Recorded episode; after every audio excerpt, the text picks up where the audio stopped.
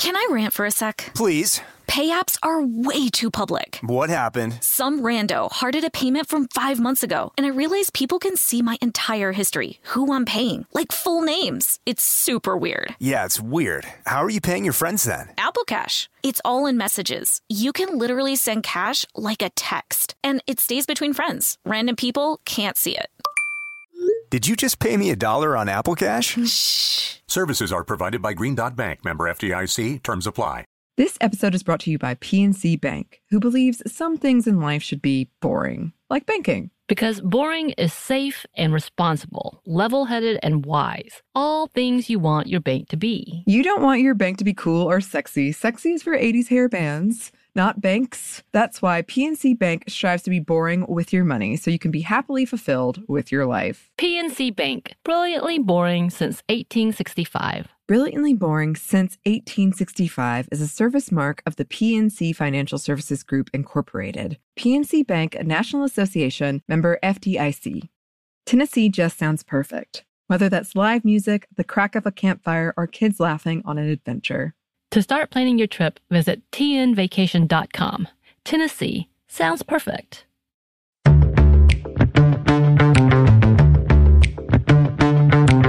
Hey, this is Emily, And this is Bridget. and you're listening to Stuff Mom Never Told You.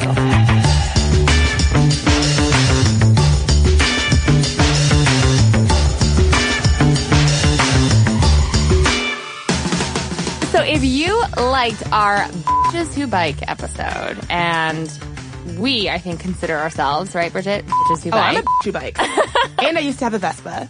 and I'm a very soon in the future to be a Vespa owner, but we'll, that'll come up soon.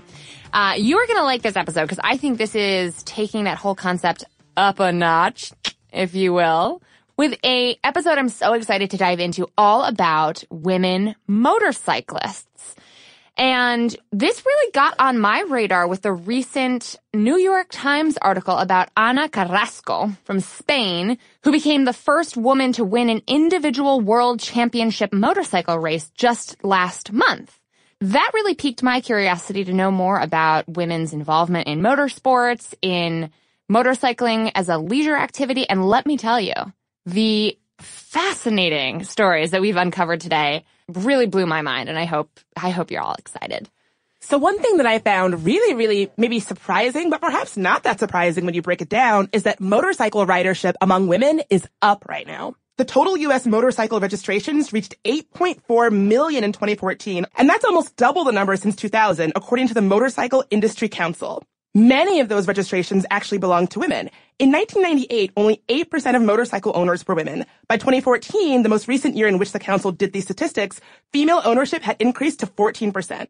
Exactly. And the number of female riders rose from 4.3 million in 2003 to 6.7 million in 2012.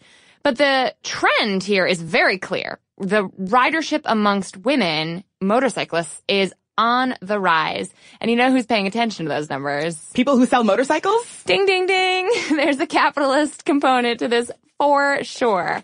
What I found really interesting is that not only are the traditional makers of motorcycles like Harley Davidson really embracing this new niche market by creating motorcycles that are a little less bulky, a little lower to the ground, a little more customized to fit the unique needs of women's bodies and be more inclusive in their design. But there's also a new rise of women-led motorcycling communities. Ah, lady biker gangs. Exactly. I'm so glad you said that. And there's a whole new cropping up from a fashion standpoint of motorcycle attire and also, as you saw, with Riri riding in on a motorcycle in the New York Fashion Week runway this past month, that the trend is actually influencing fashion as well. Oh, for sure. First of all, if you ever see me on Instagram, you already know I have several motorcycle jackets, so you, obviously it's something I'm into. I love how this is being noticed from a marketing perspective, that companies are saying, oh, women ridership is up. Let's give women stylish motorcycle inspired apparel. Let's give women bikes that fit their bodies better. And fashion is saying, oh, women are into motorcycles. Let's make this a style trend. I just love that. Yeah, and I feel like you are the target market. I'm definitely the target market. I love it. And industry leaders like Harley Davidson have been particularly out front about wooing women. And I was surprised to find out that 10% of its dealerships, which still feels like a lot considering that only 8% of ridership was women not that long ago, 10% of Harley Davidson dealerships nationwide are owned by women.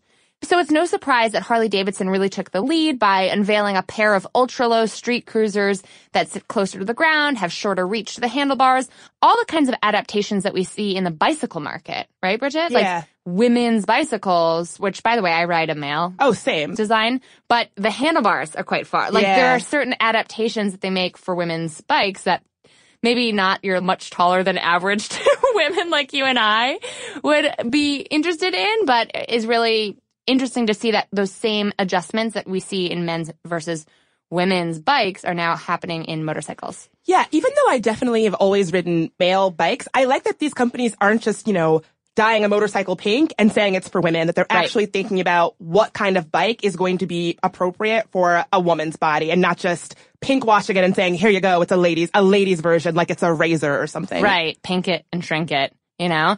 And I think it's been interesting to see the response, which has been very positive by female riders. Now, one of the questions that I wanted to dive into is what is motivating women to take up ridership, take up motorcycling? Again, going back to our live episode about bicycling, I think it's the very same thing, and that is freedom. Exactly. That's, it sounds almost cliche, but life out on the open road with the wind blowing through your hair is the number one answer that we get. Surprise, surprise from men and women. Women tend to ride for the same reasons that men do, but the very masculine or sort of misogynistic culture traditionally found in motorcycle culture, which we're going to explore further in a minute, has been a little unwelcoming to women. So that's part of the reason why women's motorcycling communities are cropping up. And I found two academic published journal studies about the unique sociological and cultural underpinnings to women motorcyclists. I loved the study from William Thompson, who published in the journal Deviant Behavior, which sounds like a saucy sociological publication that I should check out, titled Don't Call Me a Biker Chick, Women Motorcyclists Redefining Deviant Identity. What he found, and this is straight out of the abstract of the journal article, was that, quote, the majority of literature on women who participate in the world of motorcycling focuses on females associated with outlaw motorcycle clubs and hardcore bikers. Roles for those women tended to be subservient and demeaning. And this is in stark contrast to the reality of why so many women are riding.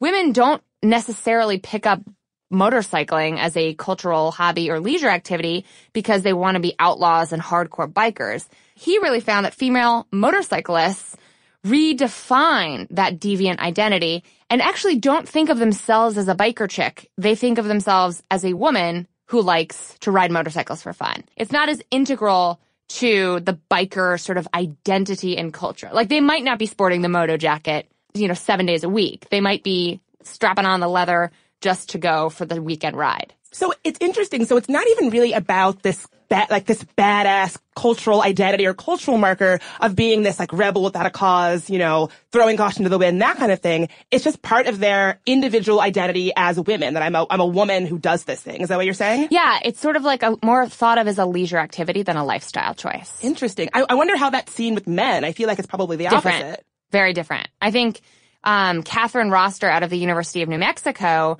in her journal uh, publication, in the same journal called Girl Power and Participation in Macho Recreation, the case of female Harley riders, she found that women have to sort of mitigate this macho reputation that comes with being a motorcyclist if that doesn't align with their identity, if they don't identify as macho. Because obviously you can be a female, and I'm sort of using air quotes here.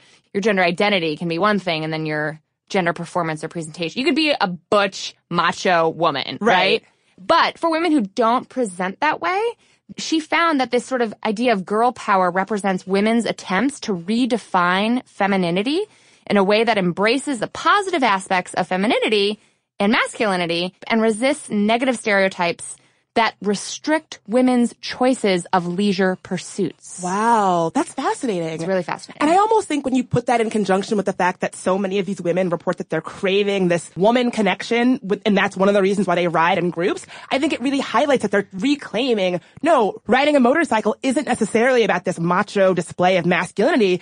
Actually, it's a way of reconnecting with what it means to be a woman and rethinking what that means to present as a woman and doing that with other women in a community of women motorcyclists. Exactly, which is what I love about the rise of female biker gangs. And I use the term gangs here sort of cautiously because it's a misnomer. And I want to zoom in on one example where this is happening in a mainstream way, which is Marrakesh, a major city in Morocco. In a 2014 art exhibition, London-based Moroccan artist Hassan Hajjaj basically chronicled the biker culture of Marrakesh in his series called Kesh Angels, his sort of reinterpretation of Hell's Angels, which capture Moroccan girl bike gangs, dishing out smug looks, intimidating sneers, and badassness short of a rock video. Which I just thought, you have to see these photos to believe it. They're amazing. I love this so much. This is such a cross section of things that like make me giddy and really happy.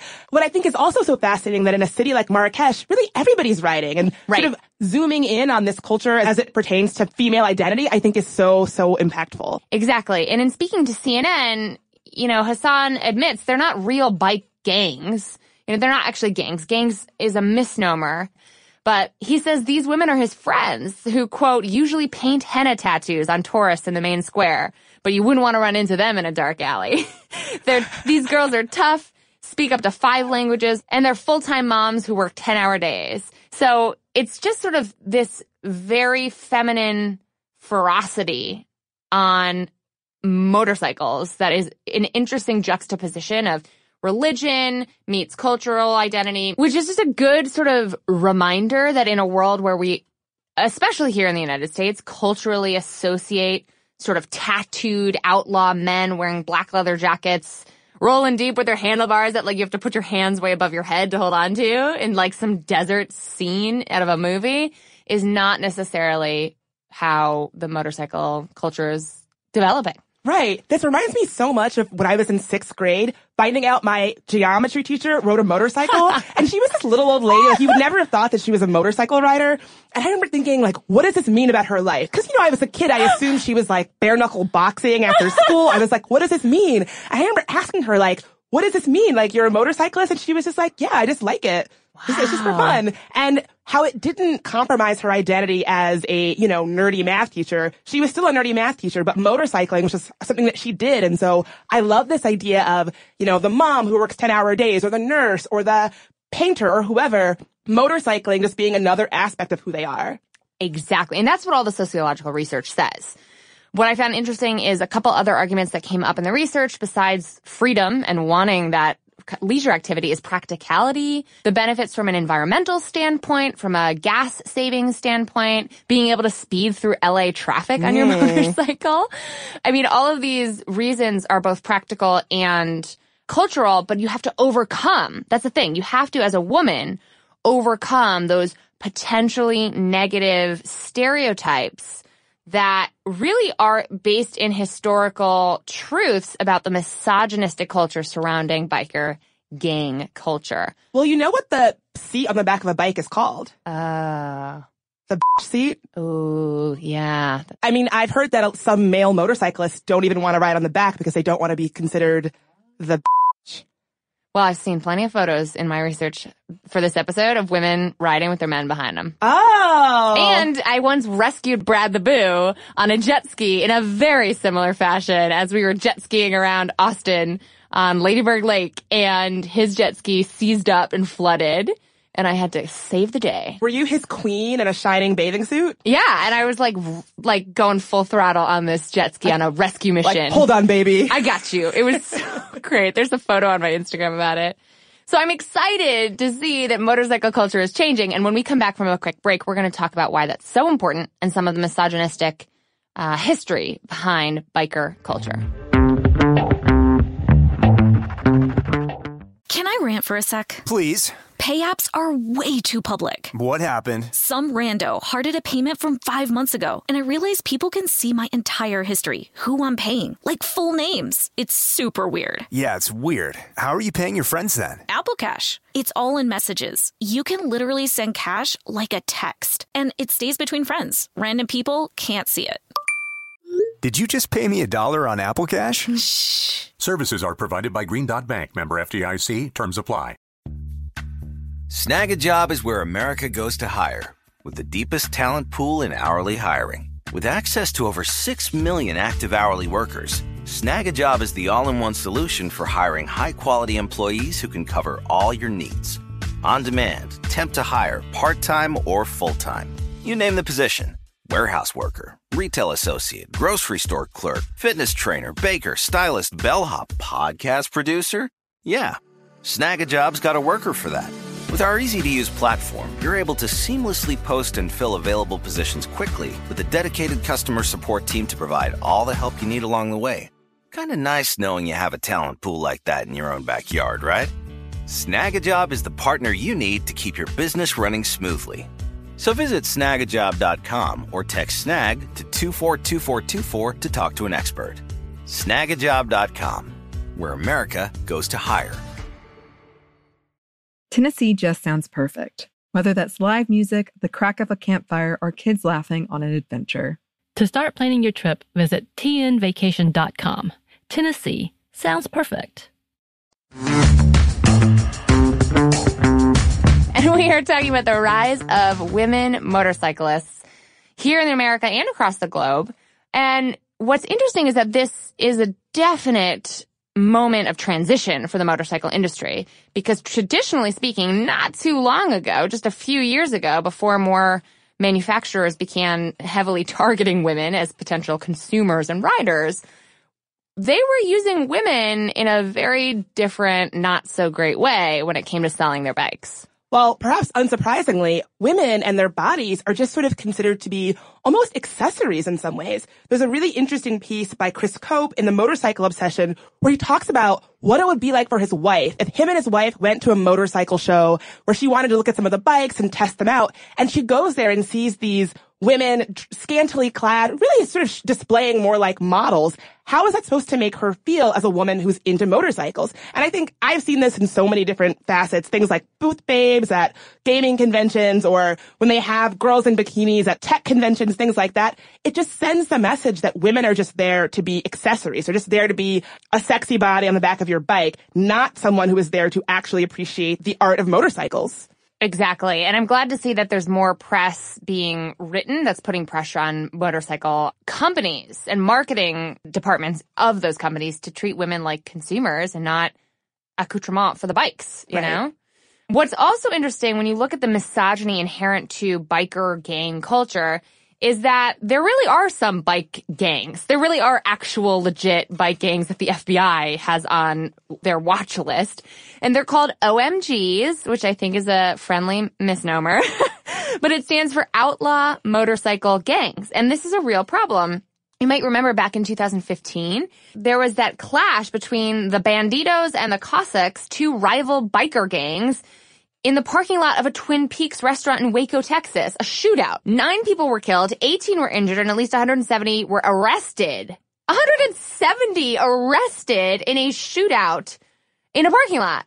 I was working for MSNBC when this story broke, and I remember when you were covering it, I, I thought, this seems like something out of a movie. How is this a real thing?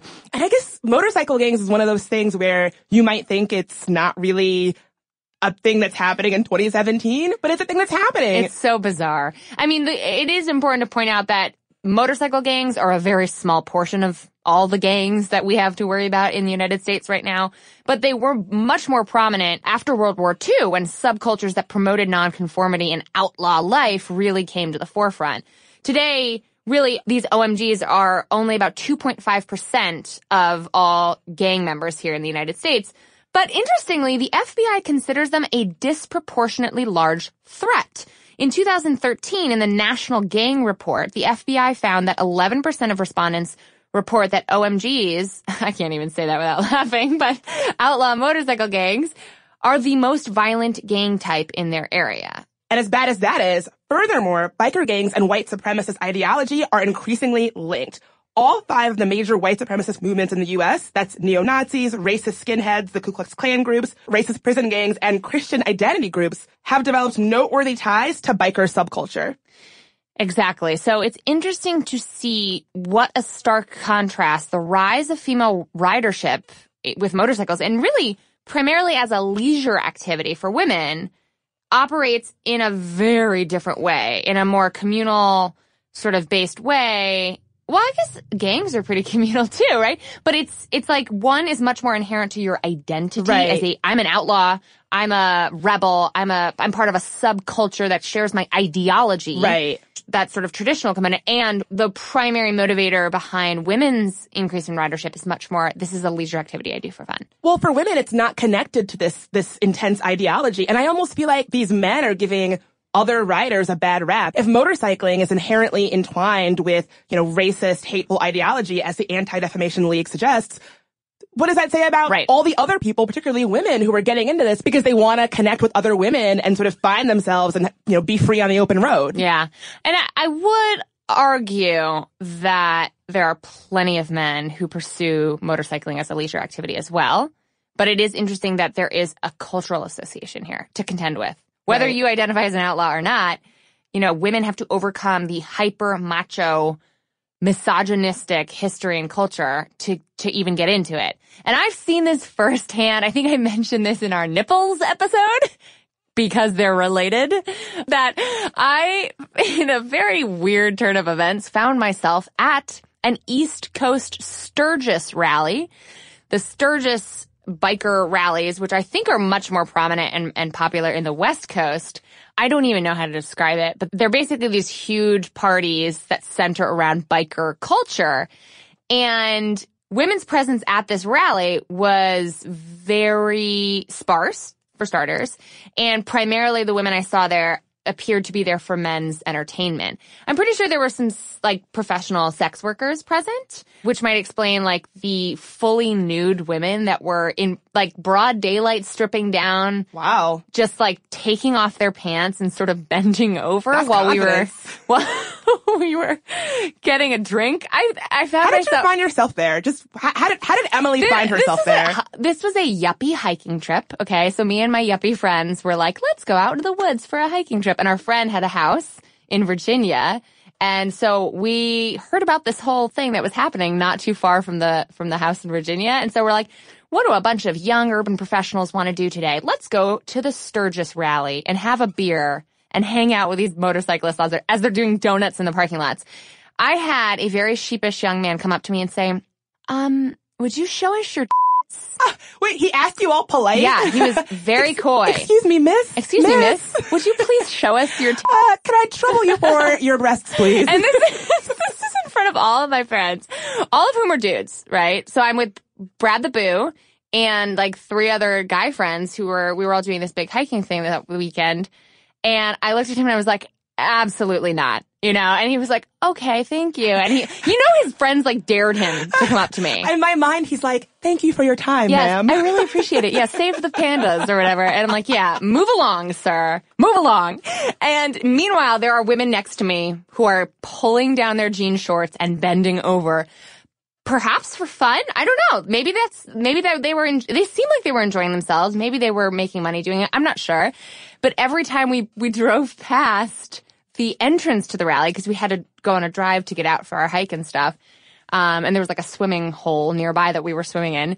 I was like on the back of a truck and it was like you needed to hide because they were stopping cars and asking you to like show us your as your entry fee to continue on the road. Like women were just flashing everybody left and right. And here's the thing. That might not be the most appealing biker rally for women who are getting into motorcycling to go to. It's clearly a difference between seeing women as participants and seeing women as commodities. or accessories or just sort of things that go along with the culture. And it goes back to exactly what that guy was writing about with his, with the example with his wife. Like if, if all you are seeing is these messages, even if they're subtle, like a girl wearing a bikini at a biker show, or not so subtle, like being asked to show your boobs at a biker event, all of these add up to giving you the signal that you are not fully viewed as a participant in this culture. You are just a, a side decoration. Yeah, it's very dehumanizing. Exactly. You know, it's, I just, I'll never forget that guy sheepishly asking me, uh, excuse me, I have a request for you. Um, well, here's the good news. To pivot away from my Sturgis rally experience, which I'm happy to talk more about on the internet, I was also very encouraged to find, and we would really be remiss if we didn't cover this too, that there's a whole other culture of motorcycling, and that is the world of cyclocross or moto sports. And just as a disclaimer, we're not sports experts here. I don't know, a hockey puck from a baseball. Like if my life depended on it, you might score a goal or a touchdown on a soccer field or whatever. I don't know. But what I do know is this championship that Ana Carrasco won is super significant. And we can't say that all biking is inherently tied to that macho uh, rebel culture because a huge portion of motorcycle sporting that's happening is much more of an athletic endeavor. What I love about Anna's story is like a lot of folks, she's been on a motorcycle for basically her whole life. She started riding motorcycles when she was just three years old, back when her mechanic father first taught her how to ride. Um, she trained seriously over the next couple of years and began to compete internationally around age 16. And I think her victory is so significant and symbolic because quite frankly, the headlines about women in motorsports hasn't been that great lately. I mean, even the New York Times says that women's participation in top level motorcycle racing has been spotty. A women only series only lasted two years before they scrapped the whole idea last season. You know, recently we saw Danica Patrick, who's probably the most famous woman in motorsports. And granted, she's a NASCAR race car driver, not a motorcyclist. Um, you know, despite winning an IndyCar race in 2008, she lost her job fairly recently, just this past month with Stewart-Haas Racing and her driving future is unclear. So while women have been showing up when it comes to motorcycling in particular, there has not been a lot of good headlines lately. Totally. Well, going back to Anna, that's why I think her win was so important because it really marked a win, not just for her, but for women motorcyclists everywhere. When talking about her win, she said, we worked really hard to get here. And that we, she's referring to, isn't just, it's her, it's her father who taught her to ride, but it's also this community of women everywhere who ride motorcycles. And I just love highlighting that despite all of the negative headlines that women have been getting in this kind, in these kinds of arenas, going back to seeing a woman really, you know, excel and having that be a victory for all women on two wheels or whatever. Don't, I shouldn't make sports jokes. I love it. I love it. Well, on two electric oh, motorized oh, yeah, wheels. two electric Ooh. wheels. And I think it's important to note that there are plenty of young women and girls getting into motocross or moto sports, however you want to call it.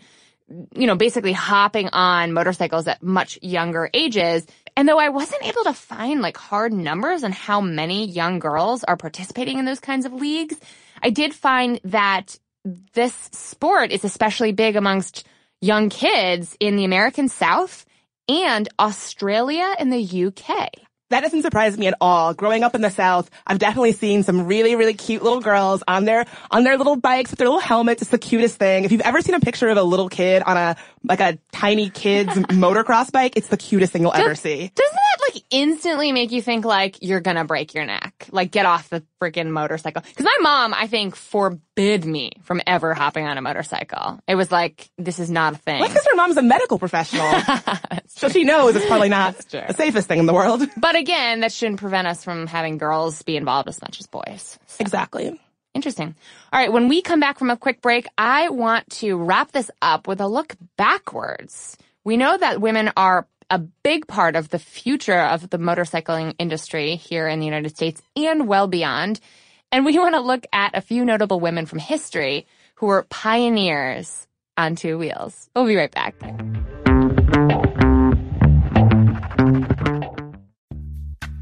Snagajob is where America goes to hire, with the deepest talent pool in hourly hiring. With access to over 6 million active hourly workers, Snagajob is the all in one solution for hiring high quality employees who can cover all your needs. On demand, temp to hire, part time or full time. You name the position warehouse worker, retail associate, grocery store clerk, fitness trainer, baker, stylist, bellhop, podcast producer. Yeah, Snagajob's got a worker for that. With our easy to use platform, you're able to seamlessly post and fill available positions quickly with a dedicated customer support team to provide all the help you need along the way. Kind of nice knowing you have a talent pool like that in your own backyard, right? Snagajob is the partner you need to keep your business running smoothly. So visit snagajob.com or text snag to 242424 to talk to an expert. Snagajob.com, where America goes to hire. Tennessee just sounds perfect, whether that's live music, the crack of a campfire, or kids laughing on an adventure. To start planning your trip, visit tnvacation.com. Tennessee sounds perfect. This episode is brought to you by PNC Bank, who believes some things in life should be boring, like banking. Because boring is safe and responsible, level headed and wise. All things you want your bank to be. You don't want your bank to be cool or sexy. Sexy is for 80s hair bands, not banks. That's why PNC Bank strives to be boring with your money so you can be happily fulfilled with your life. PNC Bank, brilliantly boring since 1865. Brilliantly Boring Since 1865 is a service mark of the PNC Financial Services Group, Incorporated. PNC Bank, a National Association, member FDIC. We're back. And there are two women out of many notable women motorcyclists in history that we have to talk about. And the first is Bessie Stringfield. Bessie Stringfield, I, I had never heard of her before researching this episode, but she's my new idol. She's amazing. In 1930, at age 19, she became the first black woman to ride across the United States by herself. Before the interstate system was developed, road travel was really this like scary thing. It was a lot more complicated than you might think of now because the interstate travel wasn't sort of situated yet. And she did this by herself. But when she came back to Florida, this woman who had, you know, ridden all over the United States found herself getting run off the roads because she was a black woman on a motorcycle, which is just awful. Despite the fact that the roads were treacherous from a technical standpoint, because she was such a skilled driver, that was one challenge that she was able to manage. But beyond that, this is 1930 when she made her first cross country solo trek. So she faced sort of a double danger in terms of navigating Jim Crow era discrimination and overt racism. Exactly. I can only imagine like what she was up against and also doing this by herself. I can only imagine. After her first trip across the United States, she would go on to complete that journey seven more times, eventually visiting all 48 of the contiguous states in the United States, plus Europe, Brazil, and Haiti. This is the coolest thing I've ever heard. One of her favorite games was tossing a penny onto a map and traveling wherever it landed. I love that. And this is a woman who, like, by the time World War II rolled around, she's a fixture on the motorcycle circuit. She's a famous female motorcyclist and she spent her life sort of making her hobby, making this leisure activity her living. Yeah, she says that she would fund her trips by doing motorcycle tricks at local carnivals, and that's how she would get money to go on these amazing motorcycle journeys. Yeah, and get money to own the 27 Harley Davidsons that she owned over the course of her lifetime. She then went on to work with the Army as a civilian motorcycle dispatch rider, which is just a whole other level of badassery for this woman. Unsurprisingly, she was the only woman in her unit at the time and she ended up affixing an army crest to the front of her blue Harley 61.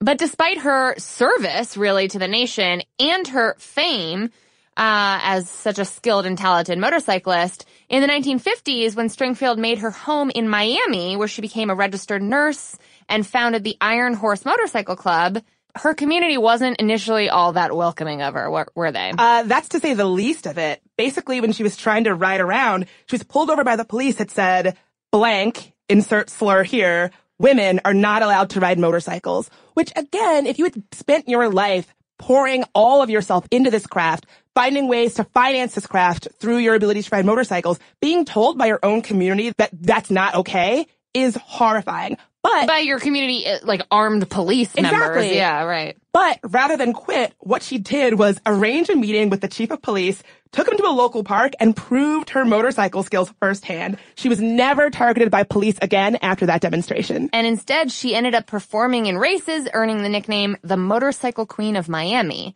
After winning one race disguised as a man, she took off her helmet to claim the prize and was subsequently refused. How badass is this woman? So badass. So despite all the BS, sexist, racist, you know, intense, life-threatening obstacles that were put in her path, she was eventually inducted into the Motorcycle Hall of Fame in 2002. And in June 2016, the Miami Times reported that 200 female riders would travel to Stringfield's South Florida home to honor the late pioneer. One last thing about her that I love, it's sort of maybe a little bit reckless, but God, it's so badass. Doctors advised her to stop riding because of a heart condition, and she said, I told him, if I don't ride, I won't live long. And so I never did quit. Stringfield died in 1993 at age 82, and her badass legacy lives on to this day. It rides on Ooh. to this day. vroom, vroom. I'm loving how much you are embracing puns right now. Uh, okay. One other incredible woman motorcycle badass we have to talk about is named Elspeth Beard. Now, she is a more modern take on a badass motorcycle woman and she became the first English woman to ride a motorcycle across the world in 1982 which I just think is like such an incredibly audacious goal to even vocalize, much less succeed in achieving. Cause think about it. It's before smartphones, navigation, all that. Yeah. Before the internet, really. Well, mainstreaming of the internet. I guess like pseudo email was available then. So at age 24, Elspeth had just finished the first three years of her architectural studies and saved about a thousand pounds or 1900 American dollars working behind the bar at her local pub, making her the most English woman ever. This is exactly what my experience studying in London was like. And she started her journey in New York after buying uh, a ticket for her and the bike to go one way to the States. From the Big Apple, she rode up to Canada, down to Mexico, all the way to LA, where she then shipped the bike to Sydney, but stopped off to see New Zealand on foot while the bike was in transit. She ended up in the, like, this is making her sound like all of my English friends who did this in their early like bouncing around from yeah. place to place to place and winding up places. yeah, just... which I think is something we Americans could learn a thing or two about. She ended up spending seven months in Sydney working in an architectural practice because she ran out of money. What is her life? I know. So she's, you know, she's gaining experience in her professional domain and replenishing her diminished funds. And while she rode all over Australia, she had her first big accident that thankfully left her with no broken bones, but a bad concussion that left her in the hospital for two weeks before continuing on her journey. Later on in Singapore, she actually ended up having a disaster of a different kind when all of her valuables, including her passport and her visa, were stolen. And if you've ever been traveling abroad, you know that's terrifying. She would then go back to London where she had been away for three years. When she got back to London, she'd added 48,000 miles to her R60's odometer. So now it read 88,000. She stripped away and completely rebuilt her engine and herself. And the bike is actually still in working order today, which when you think about it is pretty freaking impressive. And what's even more impressive to me is that this 24 year old who took three years to do something insanely audacious, like ride her motorcycle around the globe, returns to London, completes her architectural studies, spends seven years renovating a water tower into a architecturally fascinating home of her own, where she then raises her own son while working full time and establishing her own architectural practice. Yeah, so what I love about that is you could take time off to do this incredibly ambitious motor, like dangerous motorcycle journey on your own as a woman across these different countries, come back and just go right back to crushing out architecture and be a famous architect that people make documentaries about. Exactly. She's award winning. She's got two Japanese TV documentaries devoted to her life and work. And I just, I just love how like her experience with motorcycling is just part and parcel of and indicative of her adventurous, fearless spirit. I just am so impressed with the women who ride motorcycles that I'm now tempted to completely disobey my mother's orders and dare to do that myself someday. But first, we want to hear from you, Sminty listeners. Do you ride out on the open road? How do you identify with your motorcycle um, hobby? Or is it a leisure activity or is it a lifestyle to you? And if you have always wanted to get into motorcycling but haven't, why? Why has that held you back? Let's keep this conversation going. You can always find us on Twitter at Mom Stuff Podcast. You can find us on Instagram at Stuff Mom Never Told You. And as always, we love getting your emails at momstuff at howstuffworks.com.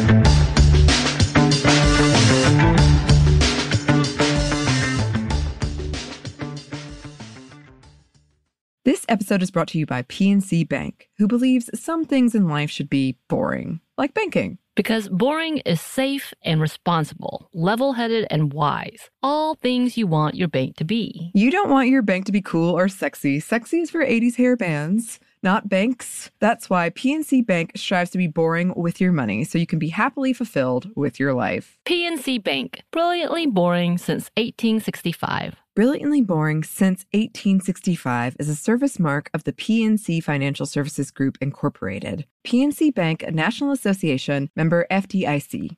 Tennessee just sounds perfect, whether that's live music, the crack of a campfire, or kids laughing on an adventure. To start planning your trip, visit tnvacation.com.